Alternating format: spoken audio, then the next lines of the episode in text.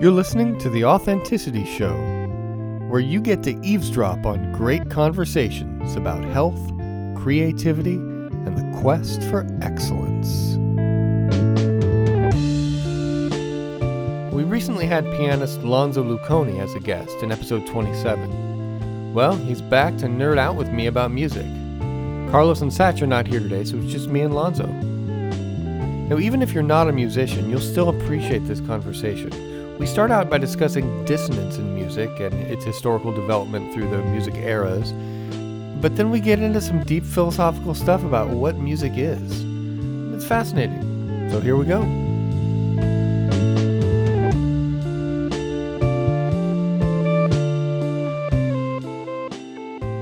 Welcome to the Authenticity Show, Music Nerd Edition. I'm Oliver Althoen. And Lanzo Luconi. All right. Hey, Lanzo. How you doing? Good, good. What's going on, man? Interesting being here without Carlos and Satch. Huh? I know, I we're, know. Uh, it's like we're sneaking around behind their backs. I know, I know. I hope they didn't get mad at us. they'll, they'll never find out. No, probably not. Nobody needs to know. So anyway, we are both music nerds, and we are here tonight to talk about dissonance.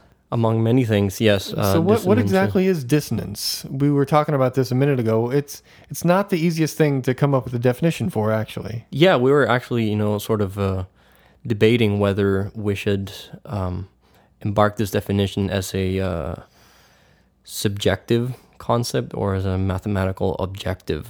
You know. Well, I think clearly it's both. I mean, in a nutshell, I think of dissonance as any time you have a clashing sound in music, right? Right.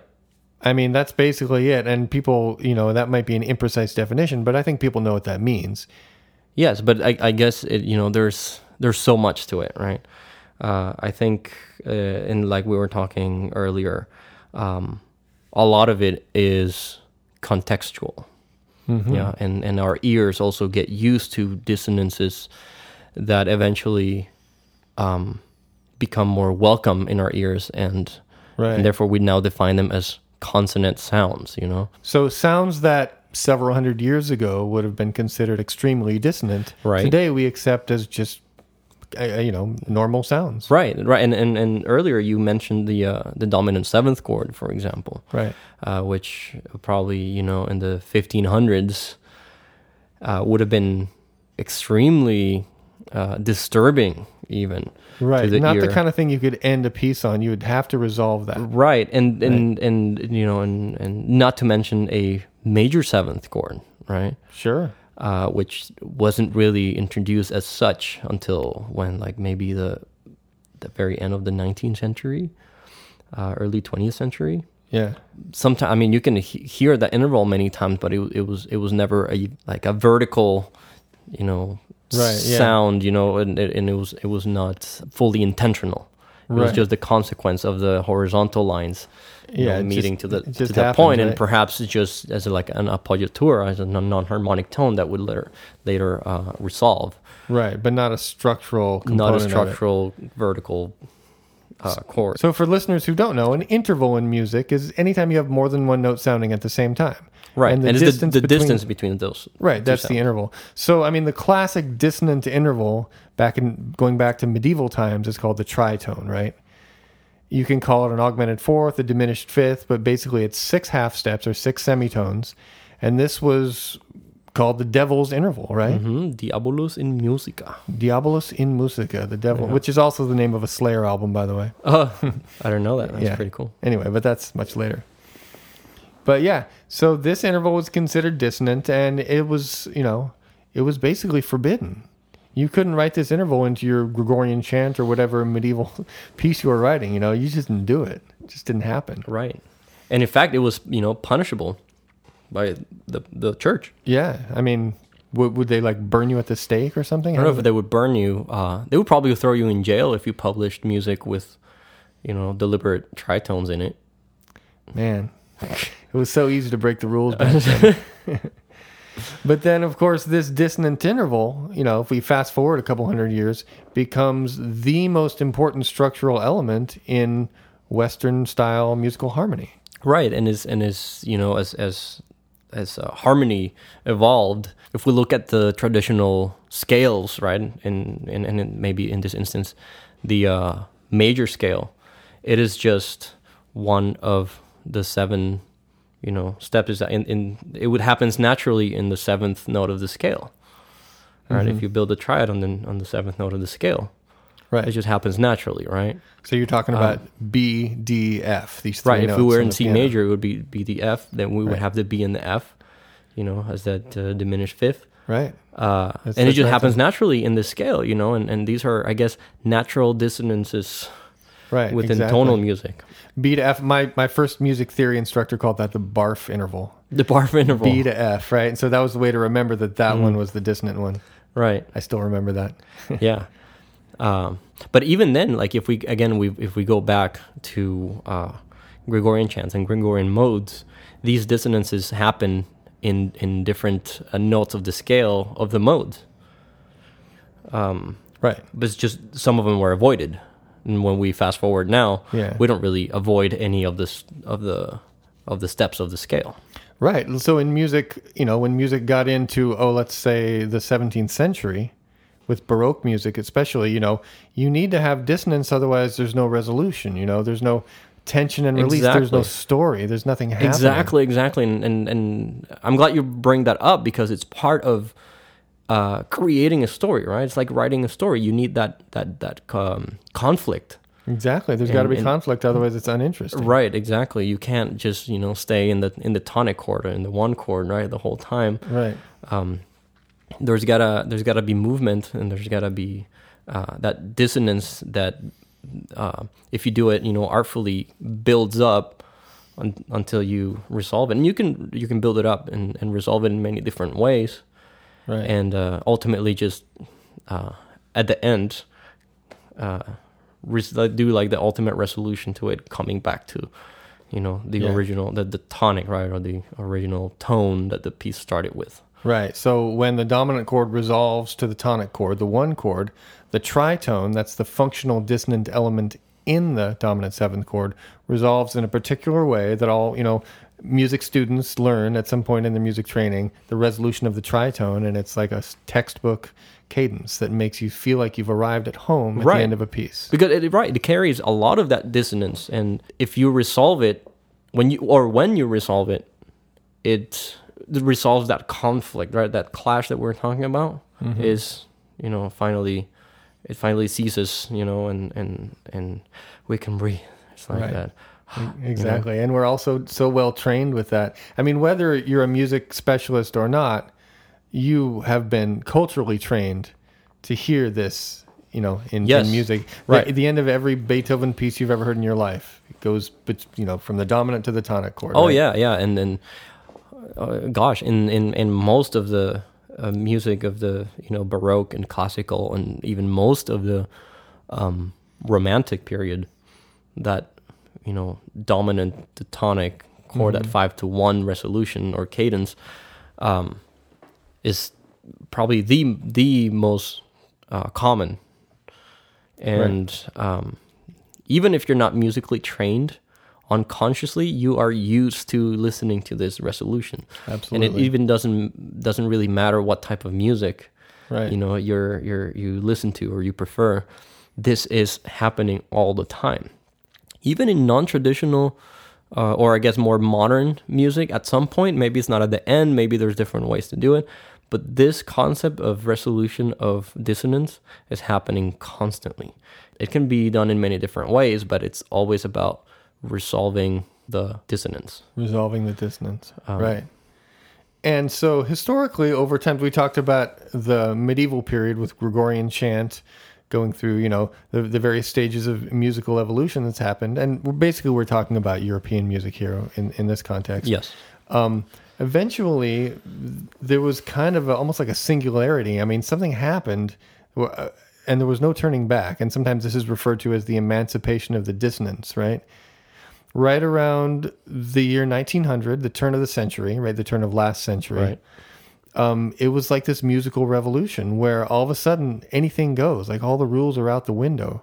And this is in large part brought about by Arnold Schoenberg. Mm-hmm. Among um, many others, I think uh, he's one of the of the main uh, composers that embraced dissonance in a non-traditional way.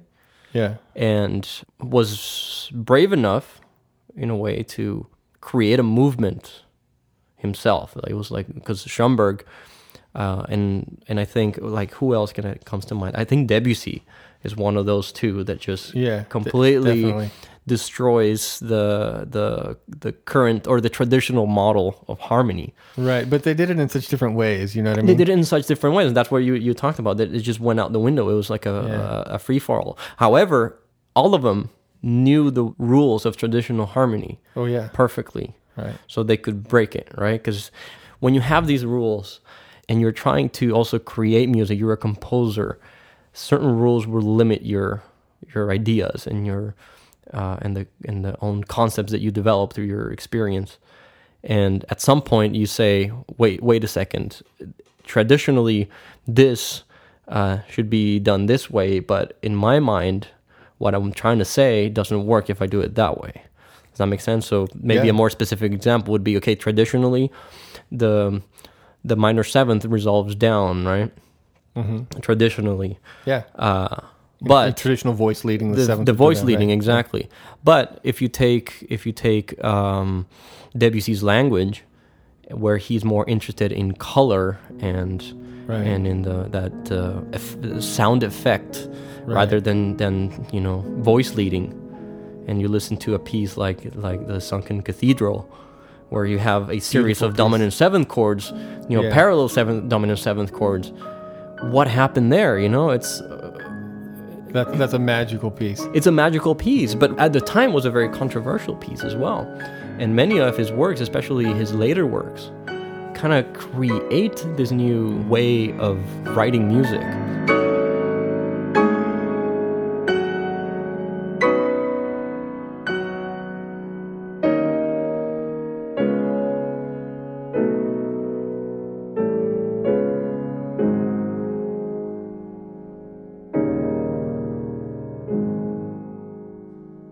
When you achieve certain confidence in your expression, in your way of expression, you no longer care about all the rules that you learned. You care about the product that you that you want to right, create. Right. The rules serve you instead of the other way around. Exactly. Exactly. Yeah. Just and and this happens. Interesting that you say that, because this happens in performance as well, not just composition, but in performance. You know, like all the rules, like technique, for example. Technique should be at the service of the music and not the other way around. Right, you learn right. technique to to have more tools for performance and not the other way around. Right, but that's an advanced level, you know. That's an, an advanced at, a, at advanced level, but right. that's what that's what we're talking about here with these composers. You know, yeah. someone like like Schoenberg, who had crazy ideas about um, um, music and and just especially structuring music in general. Mm-hmm. Uh, you can see, for example. Um, Debussy can be in ways like structurally traditional. Schoenberg, well, the, the, Schoenberg's earlier works are actually quite traditional. Right, yeah. It, it was called Expressionism, I the believe. Expressionism, the right. right yeah. um, but then when, when he gets into this experimental uh, phase, there's a different type of structure. As his own structure becomes almost... Right. Uh, it's almost like he created his own mathematics to... build, you know, a system of, of composition. I think with Schoenberg, he was basically pushing the limits, right? In his early music, he was working within the tonal system, but just trying to get as much emotional content, this is why it's called expressionism, mm-hmm. as he could. And at a certain point, that system just no longer served. It wasn't, it wasn't enough for him right. to express his really intense feelings in his music, you know? So basically, he it just shattered the whole system, and he was... forced to invent his own system for his own expressive needs.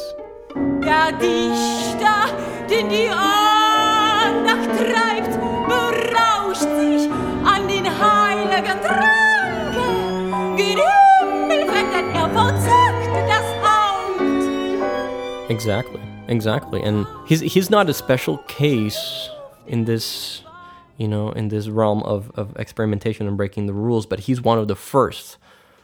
So I think that's why he's attributed to, you know, this um, radical change in, in, in thought.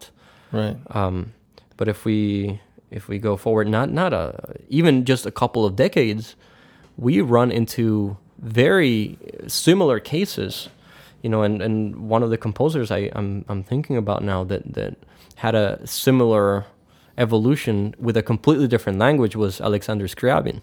And uh, but he started, again, very romantic even. He was a he was a huge fan of Chopin. Oh, in fact, his earlier works sound a lot like Chopin. Hmm. Uh, but then you get into his, you know, piano sonatas, and especially the later ones, and my God, things get weird. Things get weird. Okay, so let's listen to a couple of examples and compare them here. So what early Scriabin piece should we listen to? So we should listen to um, the Opus two Etudes. There's three pieces, Opus two. Okay. Specifically the third one. And I, I I think of this one because it sounds so much like Chopin. Uh, okay. Very traditional, very tonal. All right, let's um, give it a listen. Here we go.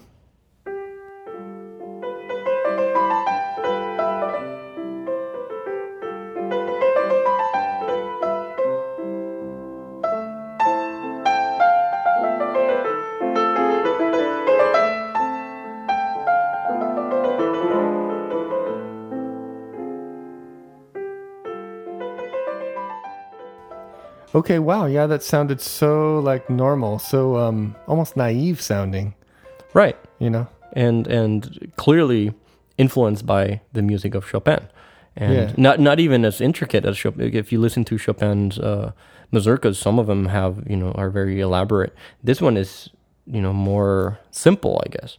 Yeah. It's almost like emulating his idol, right? Or, right, yeah, yeah.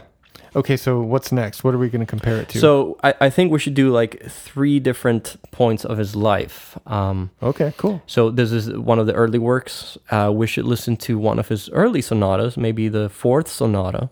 Okay. Uh, which is not so early, but it's Whoa. it's like it's part of the transition into the weirdness. Okay, so what is this again? The fourth sonata. Okay, so Scriabin Sonata. Scriabin Sonata number four. Okay, here we go.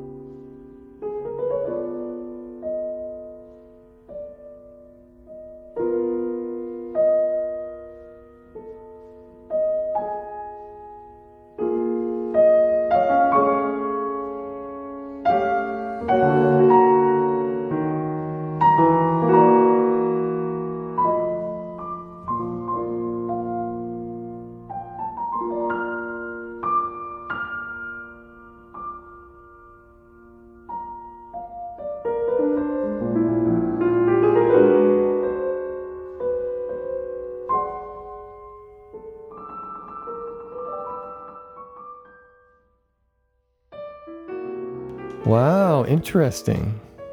So what am, what are we listening to there? So I don't know if you um, noticed the openness now of the harmonies and that um, how he embraces dissonance and extended chords as just his basic uh, chords, right? Or his basic harmony is already made of extended chords. So dissonances uh, that don't necessarily need to resolve. Right, these are... Uh, just part of, of the harmonic structures as they are. Yeah. You know, it almost sounds like jazz chords I'm hearing. Some of them, you know, can certainly be uh, turned into jazz now if we change the con- the context of it, for sure. So was this, when was this written? Was it during the same time as jazz was being written? Well, this is, I guess, in the early nineteen hundreds. Okay, so the beginnings so, of jazz. Beginnings of jazz, ragtimes, all these uh, new uh, genres almost uh, right. being born. Yeah, you know, uh, it almost reminded me a little bit of Debussy there, because there's dissonances. There is a lot of color. Absolutely. It's it, now it's all about color, right? It's not right, so yeah. much about this vertical harmony. Right. But it's about the horizontal lines and what colors these sounds create. And actually, Scriabin was one of the uh, better-known Uh, composers with with um, what is it called with actual oh I think um, you're synesthesia synesthesia thank you yeah where he would so, see colors associated with musical yes, sounds. Yes, yes, and it's very interesting to actually see how he himself represented each key with a color. Oh, wow. So there's there's charts and everything that, that wow. you can look up with how uh, with all the colors that he that he uh, represents uh, sounds with.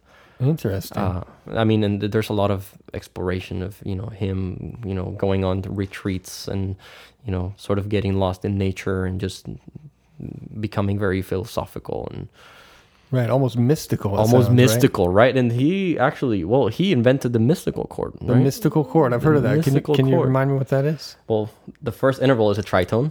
Okay. Right? Our old friend, the devil. The the, the, the devil, exactly. And then we have the diminished fourth. And then another diminished fourth. Okay, I mean, so anyway, are, if if you're yeah. really interested, you can look this up. You can, just, look, yeah. We're on Wikipedia right now, just looking at the mystic yeah, chord. So this is um, a chord that you can, or this this color, this harmony, you can see it um, all throughout his uh, later works.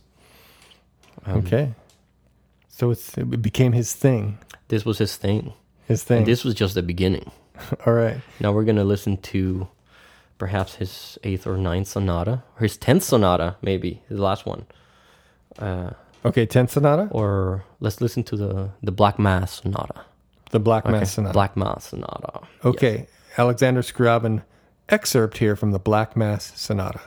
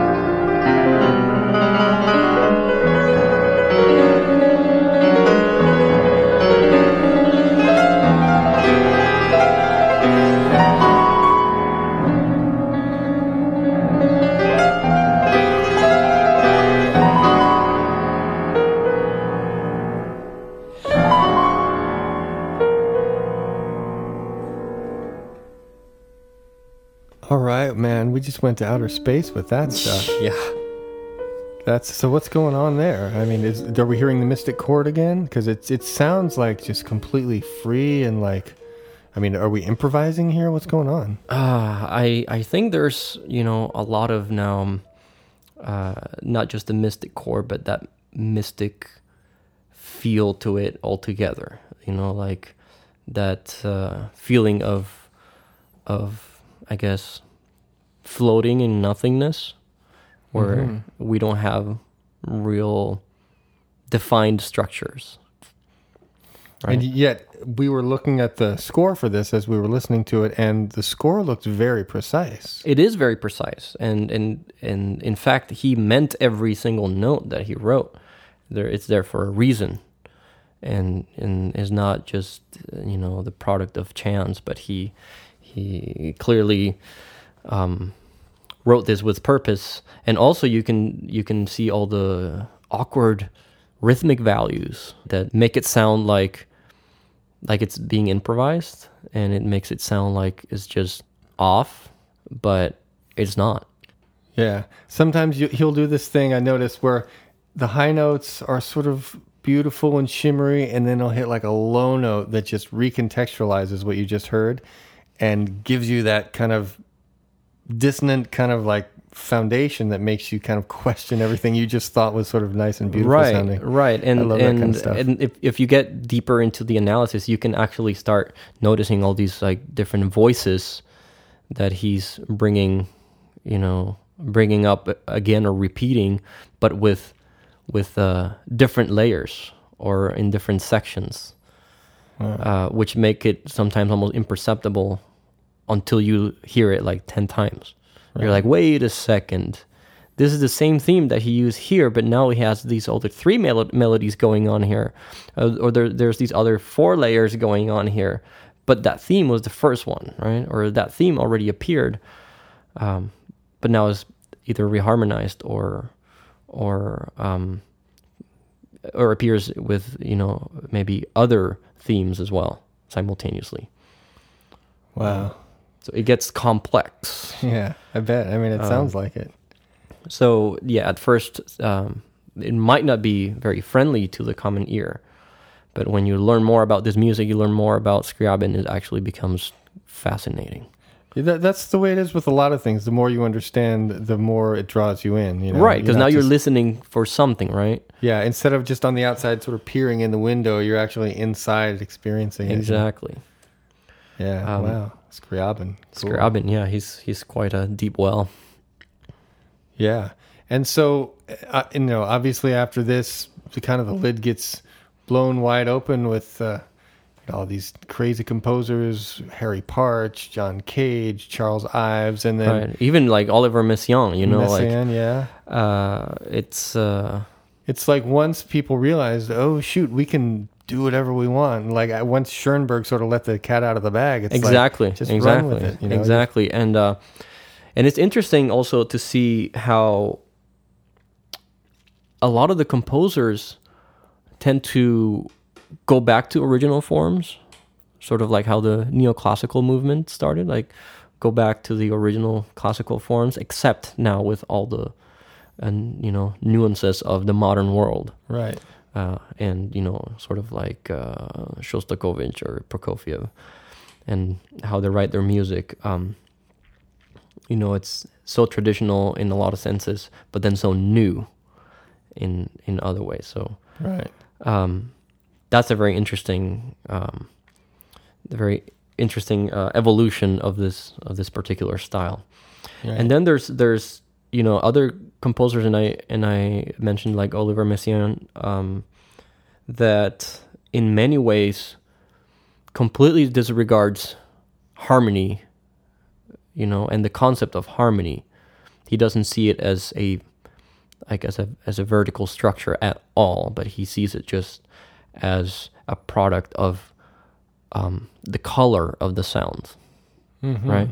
So he completely disregards any sort of label for simultaneous sounds.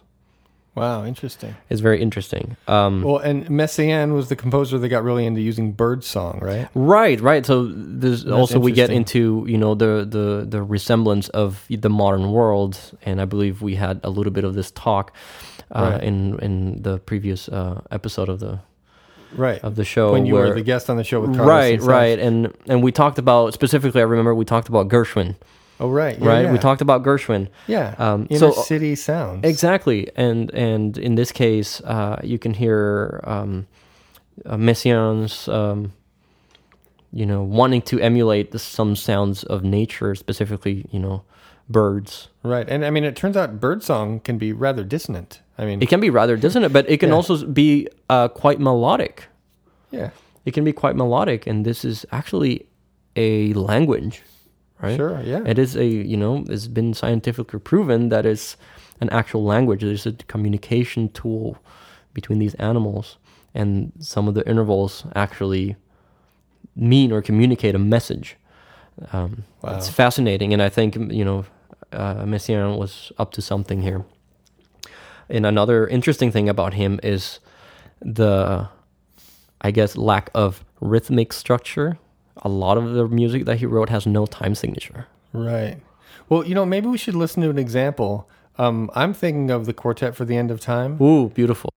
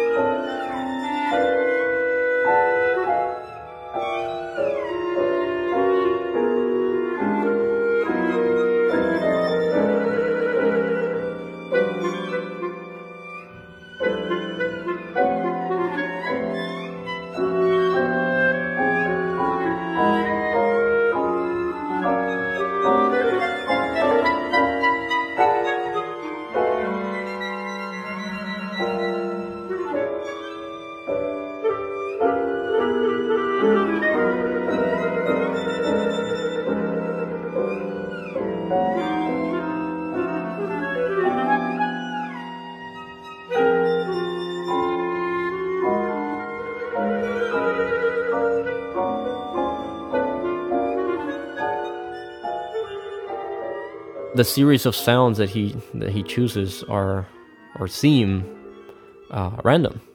Yeah, I didn't hear a lot of resolution in that, you know.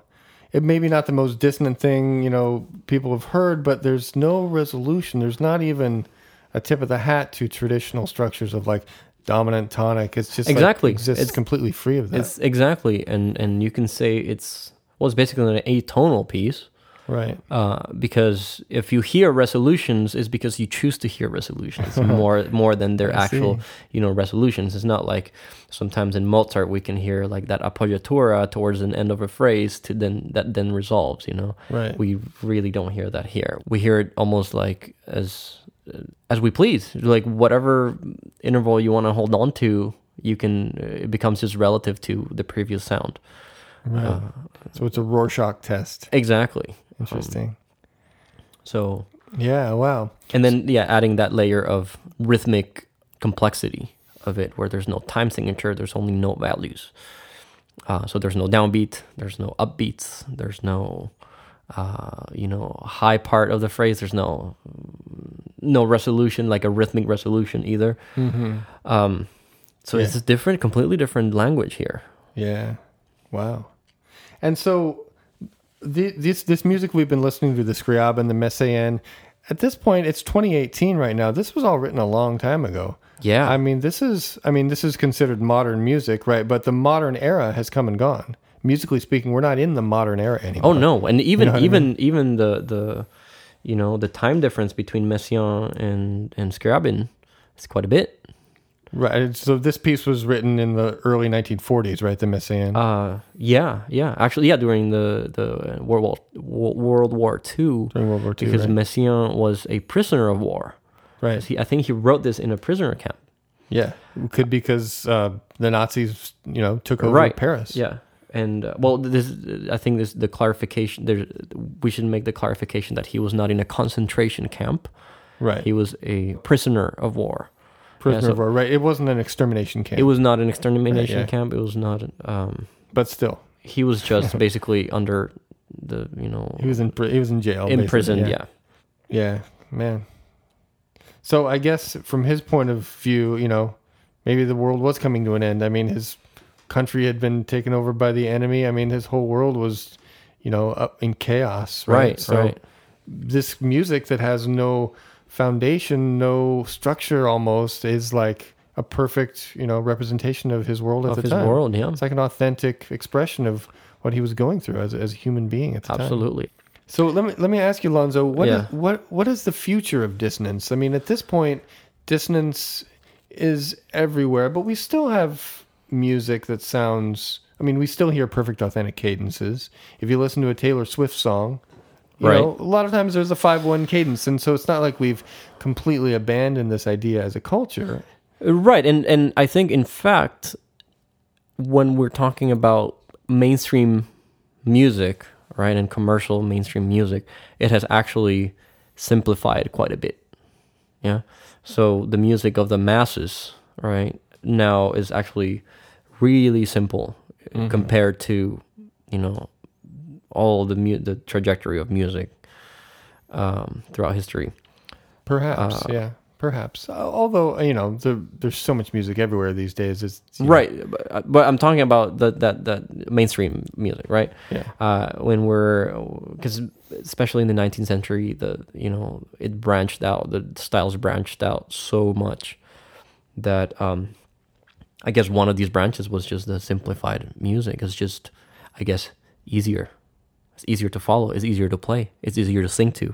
Right. Right. Easier to I dance mean, to. It, easier to dance to. Like, uh, I mean, can you imagine? Can you imagine a Beatles song uh, with the same concept as you know Messiaen? Uh, it's just, it just well, doesn't work, right? You know, next time we have a dance party, let's put on Quartet for the End of Time. Right. And see what happens. And watch the dance floor just like clear out yeah, immediately. Exactly. Exactly. Right. Um, yeah. One place where dissonance can really take center stage, actually, is in film music. Like if you're if you're watching a movie and there's a suspenseful scene going on, or maybe oh, a absolutely. horror movie, I mean, there is some serious dissonance. My hair is like standing up on my right. arms right now just thinking about it. And so that's perfect because it's part of the story. It's part of the tension, you know, like we were talking right, about. Right, but now, now you have now you have a um, an additional stimulus, right? Right. Uh, in this case, it's you know visual. The visual stimulus that you're getting, you're associating it now with the music and the, with the situation. It's contextual as well.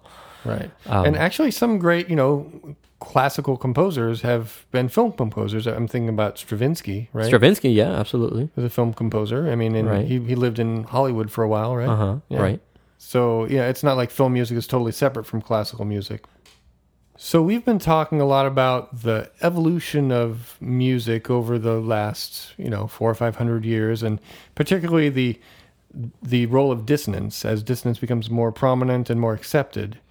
Um, but it seems like after like the nineteen twenties, nineteen thirties, maybe up to the forties, it seems like that direction of dissonance getting more and more prominent maybe hit a wall and started to slow down a little bit because. After that, it sort of seems like, you know, the decades kind of go up and down with how much dissonance you hear in music. And obviously it can't go on forever because there's only so much dissonance that's, you know, possible, really. You think so? I mean, maybe there's a limit. I, I still don't think that we're even close to reaching a limit of dissonance. Interesting. Um, Interesting. And, and especially because of technology. Oh, okay. Right? And, and when we think about all these... new sounds that are being created, things that we've never heard before. And you can see this, you know, throughout history. I think also in the previous episode, we discussed, you know, how the world around these composers in the early eighteen hundreds or the late seventeen hundreds was so different with the invention of of the locomotive, right? Or the... Right, the train yeah. and you the train before track. That Beethoven never and heard the Beethoven, sound of it. Right? Because the, the the train was invented in the very early eighteen hundreds. Beethoven started going deaf, I believe, in seventeen ninety-seven, okay, ninety-eight, right. around there, right? The the environment experienced a change in sound because of this new invention, right? right? Um, yeah, absolutely. But I mean, today I can listen. One of my favorite musicians is a jazz guitarist named Nels Cline, and he gets so dissonant. It's, I mean, some people would just describe it as noise. I mean,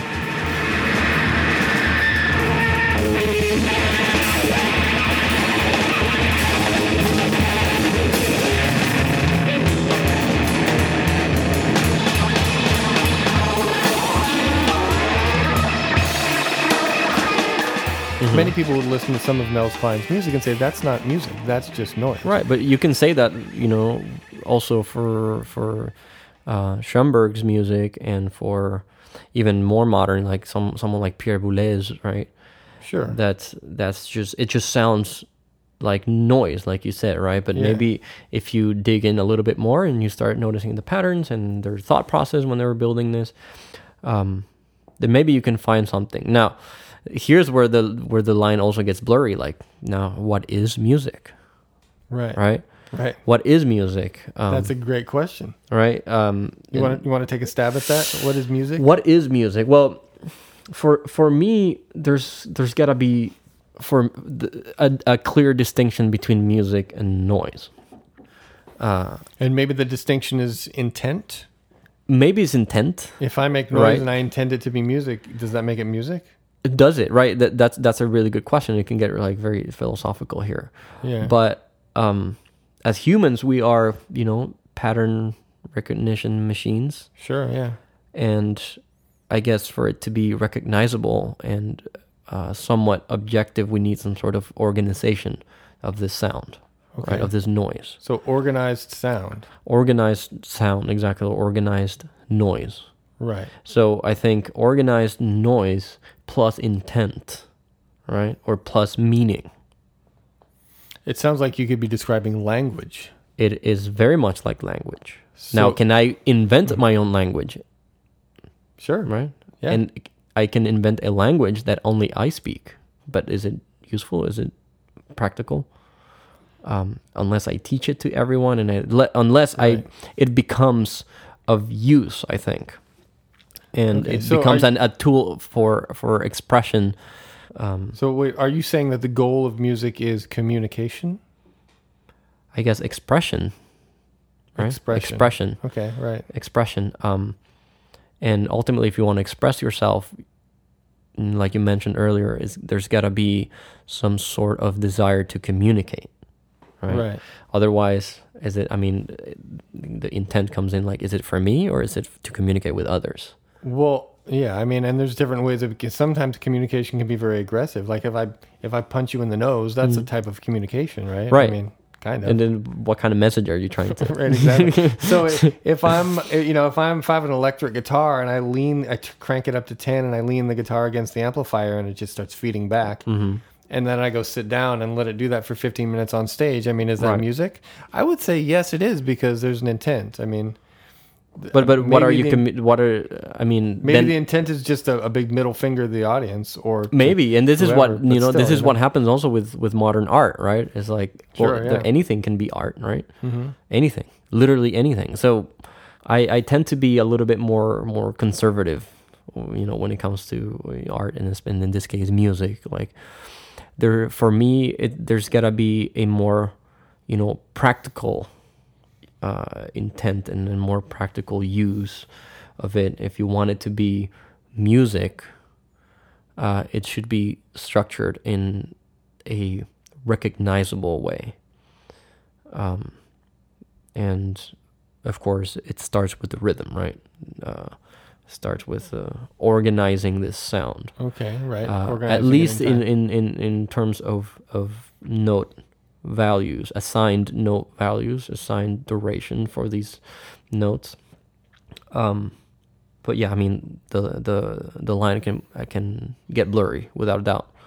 Uh, right. If we were listening to Messiaen earlier, I mean, it's almost like the rhythm is very clear, but the tradition, a traditional time signature is not. It just this doesn't exist, right? Right. So this is already pushing the boundaries, right? Right. Yeah, um, definitely. And these are really interesting questions, and I'm sure we're not going to resolve them all. I don't think there is a there, there is a definite, you know, right answer to this. Um, yeah, well, I think it's got to have something to do with the intent of the composer. Like, if if if I intend something to be music, then it's music. But I'm I'm going to go with that. What about without intent, and people still perceive it as music? Because this happens a lot with art, right? Oh, that is true, yeah. Where people just grab a bucket of paint and just throw it on the canvas, and right. whatever happens is art, right? And right. So, I mean, I guess, what does it mean? What does it mean to have all these like random lines and dots? Well, maybe the fact that you're asking what it means is the intent, you know? Just the question sometimes. Right, but so need. but but maybe that's not his. How do we know if it, that was his intent or not? Well, it doesn't matter. Like if I'm getting something out of a piece of art, it doesn't matter what. Right. The, so now we lost. now we lost any kind of, of parameter to and we define. We lost the importance of the artist's intent. Right, but and, and any parameter to define it. Right, is right. like anything. Like spoken word is music. Noise is music. Closing a door is music. Right. Or what about your heartbeat? Which your is heartbeat not is can be right. Or, um, or just, you know, basically anything, anything. I believe that it is important in, in any case to define it, I guess, in a demonstrable way. But we still haven't come up with a definition. Ex- well, for for me, I guess oh. the closest, you know, I'm not, I'm not, I, I could never even dare to claim this definition to be absolute. But there's got to be organized sound with intent. Organized sound with intent. Right. I can get behind that. Right. And it's still not, I guess, maybe not specific enough, or maybe not, not narrowed down enough. But right.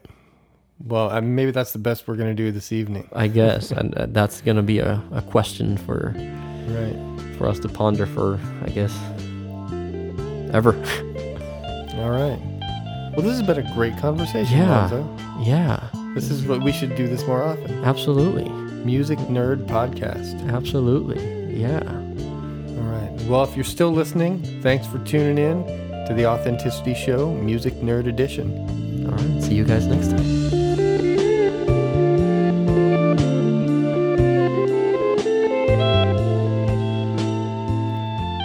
You've been listening to The Authenticity Show.